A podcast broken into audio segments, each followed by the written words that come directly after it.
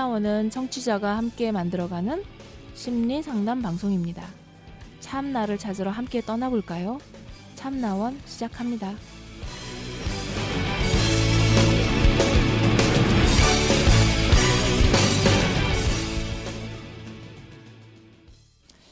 네, 참나원 시즌 일곱 번째, 스물두 번째 에피소드에 이번 주는 사연으로 함께하는 한 주입니다. 자, 어, 두 번째 사연이죠 이번 주에 부동산 계약 파기라고 하는 이제 제목인데요. 선생님 한번 읽어보실까요? 네. 고양이를 키워야 해서 투룸으로 이사를 가려고 중개사를 끼고 월세를 알아보고 있었습니다. 사전에 중개사한테 고양이 때문에 이사를 가는 거라고 말씀드렸고 당연히 그에 적합한 애완견을 키울 수 있는 방을 구해줄 거라 생각했죠.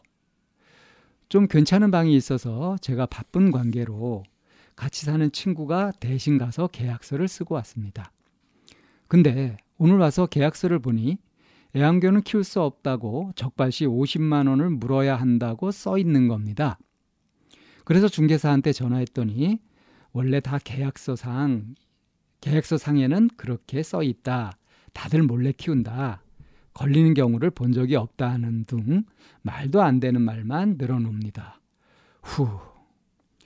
일단 아직 입주는 안 하고 집만 어느 정도 옮겨놓은 상태이고 21일부터 입주하기로 했었는데 이런 경우에는 계약을 물을 수는 없는 건가요?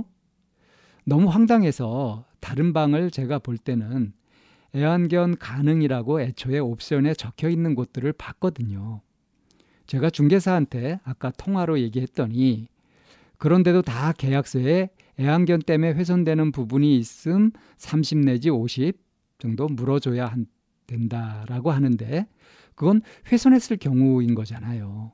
아, 답답합니다. 도와주세요. 이런 사연입니다. 음. 뭐 어느 부분에 focusing을 해서 저희가 얘기를 하면 될까요? 어, 부동산 계약하고 그럴 때 네. 처음에 계약할 때 하고 나중에 또 말이 달라지거나 이러는 경우들도 제법 많이 있고 그래서 분쟁이 많이 생기는 걸로 알고 있거든요. 네, 분쟁 많이 생기죠. 여기 이제 그 이, 고양이 때문에 이사를 하는 거다. 그래서 이제 응? 처음부터 고지를 했죠. 바, 그렇죠. 반려동물 이거니까 네. 좀 그렇게 알아봐 달라고 했는데 그렇다면 내가 중개사라면 그 조건에 합당한 그렇죠. 그걸 우선순위로 생각해 가지고 집을 봐야 되는 거 아니겠어요? 당연하죠. 그런데 키울 수 없다 이렇게 해버리면은 애초에 집을 구하는 의미가 없어져 버리잖아요. 네. 어떻게 이렇게 무감각하고 불친절할 수 있을까요? 음, 그 자기 일인데 이 중개사는 이, 자기 일인데. 그러니까 저희가 집을 구하거나 뭐 할 때 중개를 끼지 않고 하는 게 참 어렵더라고요. 아, 골치 아픈 것들이 많아요. 네네. 네. 그래서 그 중개 업을 이제 끼고 할 수밖에 없는데 이거를 하는 과정에서 보면 뭔가 이렇게 과정이 매끄럽거나 그런 일들 그렇지 않은 일들이 굉장히 많이 이렇게 나오거든요. 이거는 한 예이기도 하고 너무 자주 발생해요 그런 네, 일들이. 굉장히 많이 발생해요. 예. 그리고 그런 일들을 겪을 때 보면 뭐 일반화시킬 수는 없지만 참 비양심적으로 영업을 한다라는 생각밖에 저는 안 들어요. 음. 이게 비단 중개사 문제뿐 아니고요. 어 이제 방 주인이라든가 또는 음. 반대로 이제 입주자 쪽에서 어느 쪽에 이제 진상이 있는 경우가 있어요. 네. 그래서 그, 그 사람 우리가 이렇게 함께 살아가는 데 있어서 뭔가 이렇게 상식이 통하는 이라고 얘기를 하니까 상식은 각자 달라라는 얘기를 하시더라고요. 원래 상식이 이제 정상적인 생각들 아니겠어요? 네. 근데 뭐 상식적으로 그런 거 아니야라고 생각을 하기에 너무 얼토당토 않는 일들이를 겪게 되면서 음, 좀 음. 예, 이것만 하더라도 우리 상식으로는요. 이게 처음에 이제 얘기할 때 이렇게 이런 사정으로 방을 구한다 이런 걸 좀 알아봐 달라고 했단 말이에요, 그죠? 그러면 중개사로서는 당연히 고객이 원하는 그런 조건에 맞는 거를 구해야 되는 거 아니겠어요? 또 그렇게 절충을 하고 계약을 할 수 있도록 해야 되는 거 아니겠습니까? 그 그렇죠. 그러니까 그게 상식 아니에요?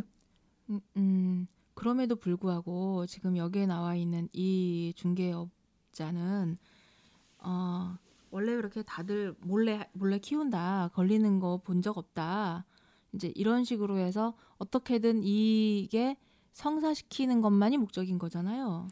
관행이다. 네. 다들 그렇게 한다. 네. 그러니까 그렇게 해도 상관없다. 그리고 나서 막상 그런 일이 생기면 언제 그랬냐는 듯 책임 회피를 해버리죠. 뭐 그 관행뿐만이 아니라 그러니까 그냥 어떨 때 보면 이들은 그걸 성사시키는 데만 가장 큰 목적이에요. 예, 그래요. 어. 거짓말도 밥 먹듯이 하고요. 네. 그리고 나서 책임 안 져요. 네. 그래서 뭐 사람들이 왜 이렇게 얼굴 보고 얘기하고 그러면은 인정상 아주 야박하게 못 하잖아요. 그래서 어, 설마 뭐 이런 거 가지고 문제를 일으키겠어? 했는데 이제 그게 문제가 되는 경우들이 많죠.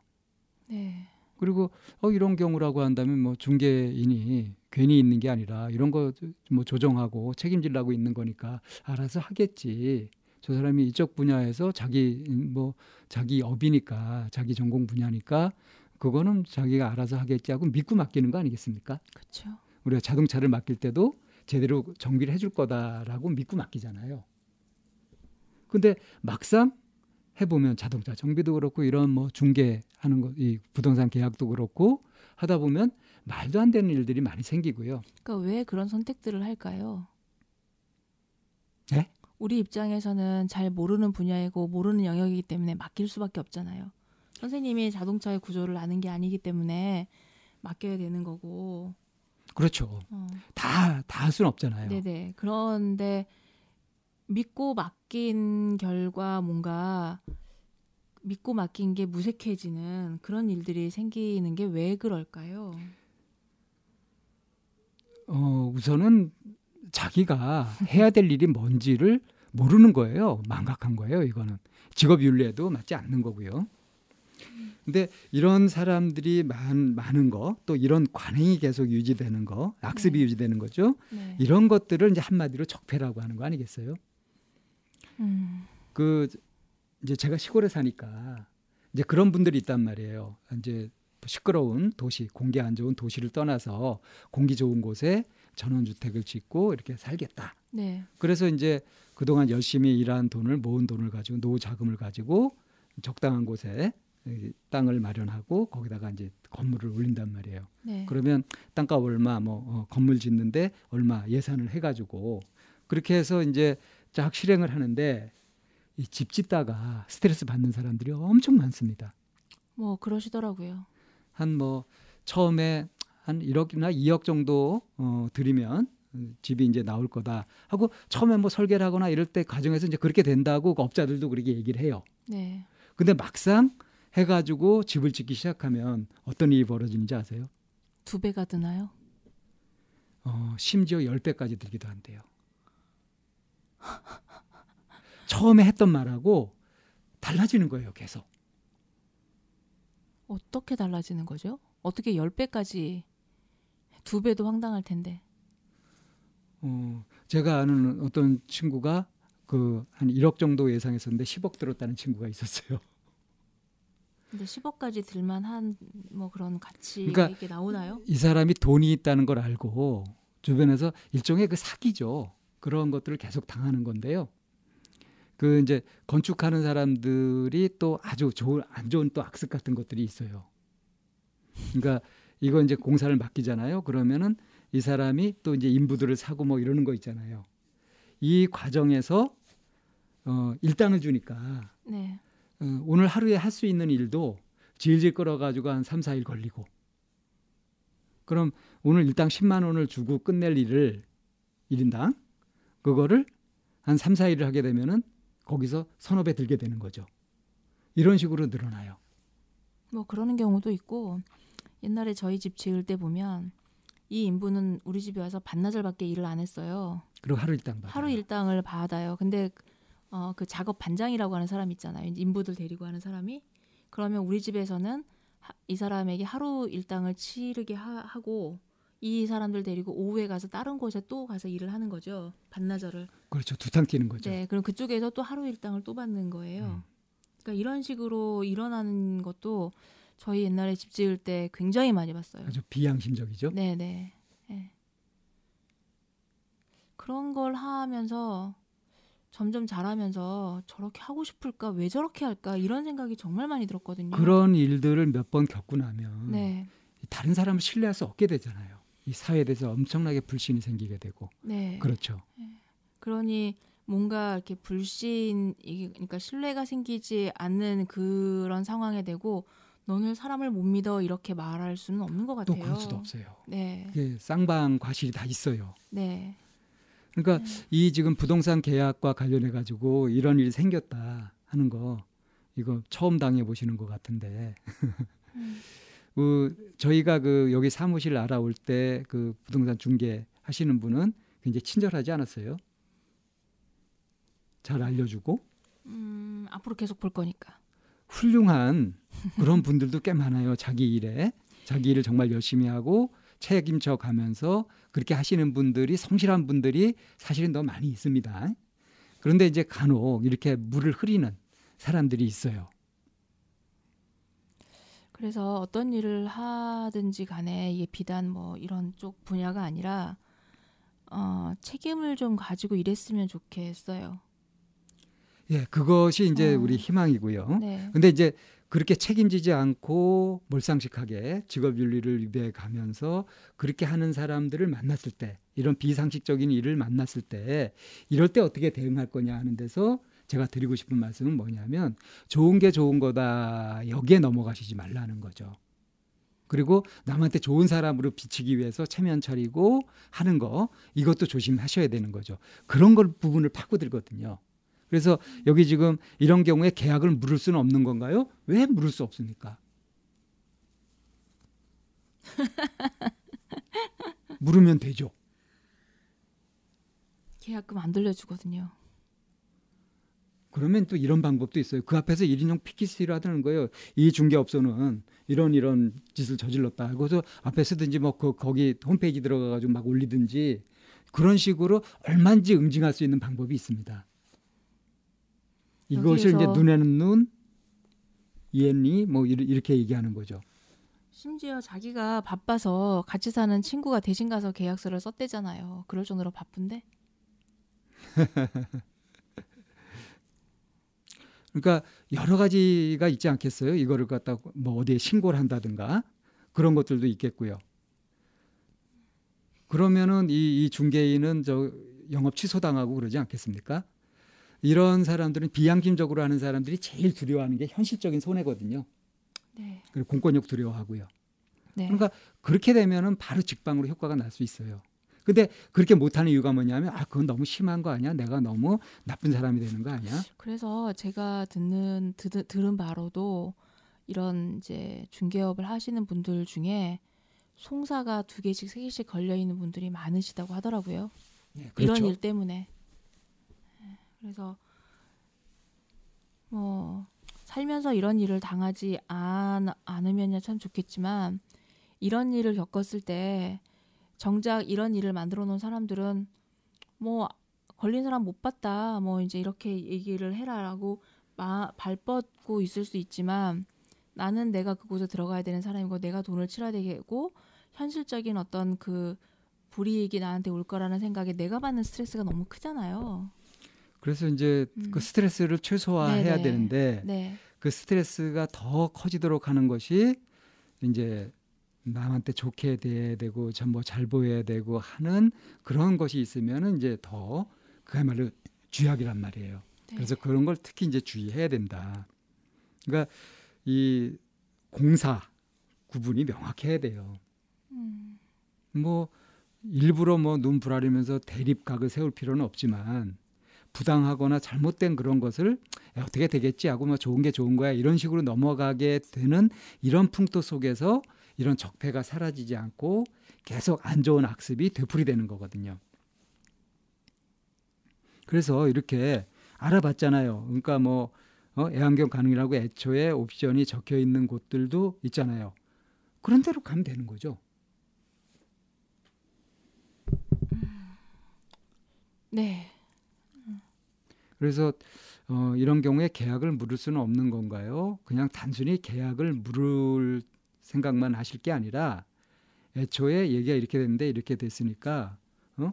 여기에 들어간 이 손해까지 배상해라 하고 오히려 세게 나가게 되면 그러면은 저쪽에서 서설 기면서 이제 성실하게 할 수도 있겠죠.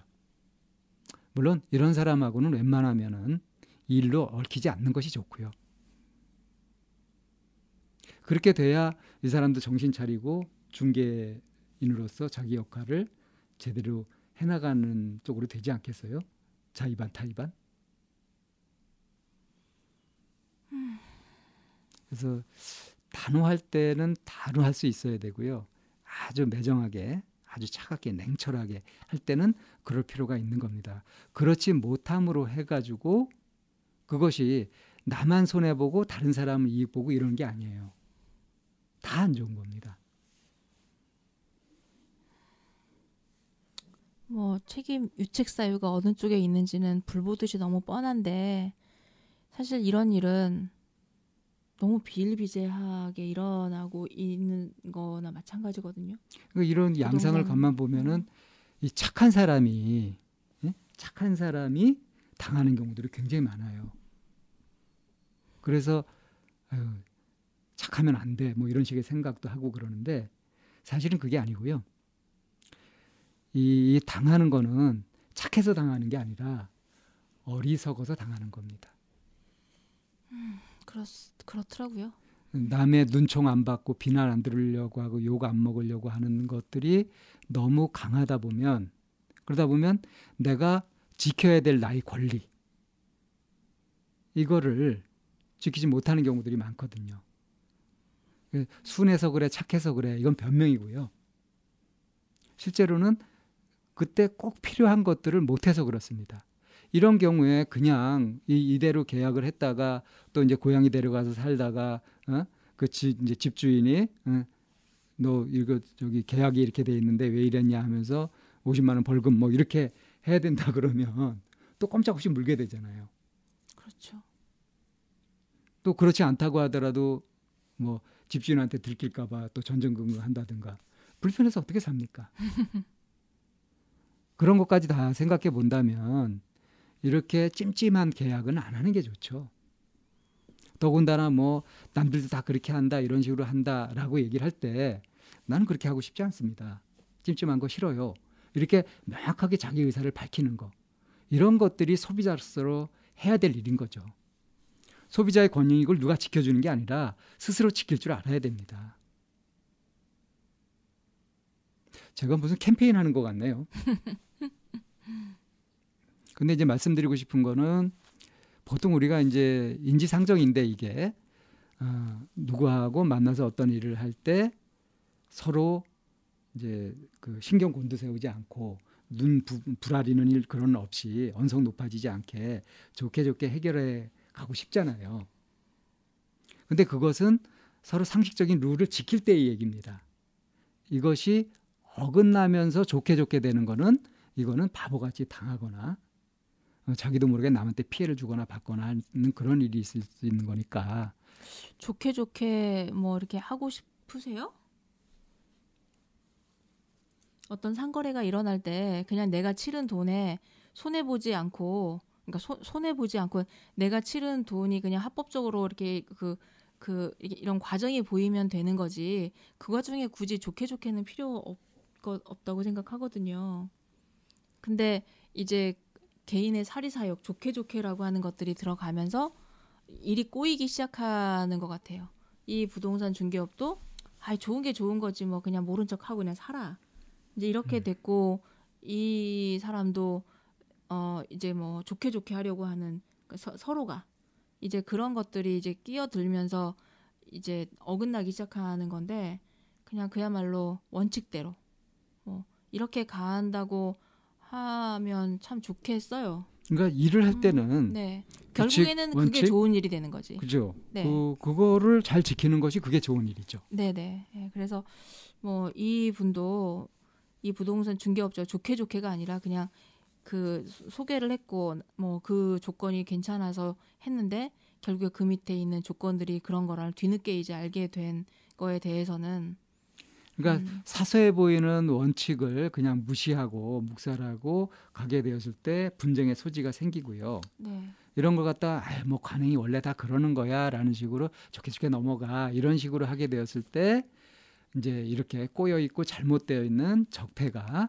청산이 되지 않는다는 거. 음. 이건 우리 사회 전체적인 문제이기도 합니다. 그래서 뭐 좋게 좋게 하면서 덤으로 얻어지는 거에 대해서는 그건 언젠가는 그만큼 치르게 되는 것 같아요. 그게 꼭 비용이 되게 되죠. 네, 그래서 뭔가 추가적인 비용이 발생하지 않게 하기 위해서는 그냥 원칙대로 룰대로 그렇죠. 하나씩 짚어가면서 하는 게 그게 추가 비용이 발생되지 않고 속 시원하고 네. 좋아요. 예, 횡재를 바라다가는 횡액을 네. 당할 수가 있습니다. 그렇죠. 어, 그런데 이런 뭔가를 이제 사고 팔고 하는 거에는 그런 욕심이라는 게 생기지 않을 수가 없으 없으니까 어쩌면 이런 일들도 이 중개업자도 그게 당연하게 했던 부분이라고 생각을 하거든요. 그래서 좀 원칙대로 어 그리고 어떤 감정은 배제한 채 과정을 잘 짚어 가야 된다라는 생각이 뭐 여전히 깨어 있어야지만 알아차릴 수 있는 부분이라는 생각이 듭니다.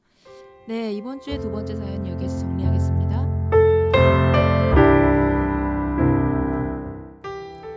상담을 원하시는 분은 c h a m n a o n e 골뱅이 다음점 넷으로 사연과 연락처를 보내주세요. 참나원 방송 상담은 무료로 진행됩니다. 마인드 코칭 연구소 전화는 02-763-3478입니다. 여러분의 관심과 참여 기다립니다.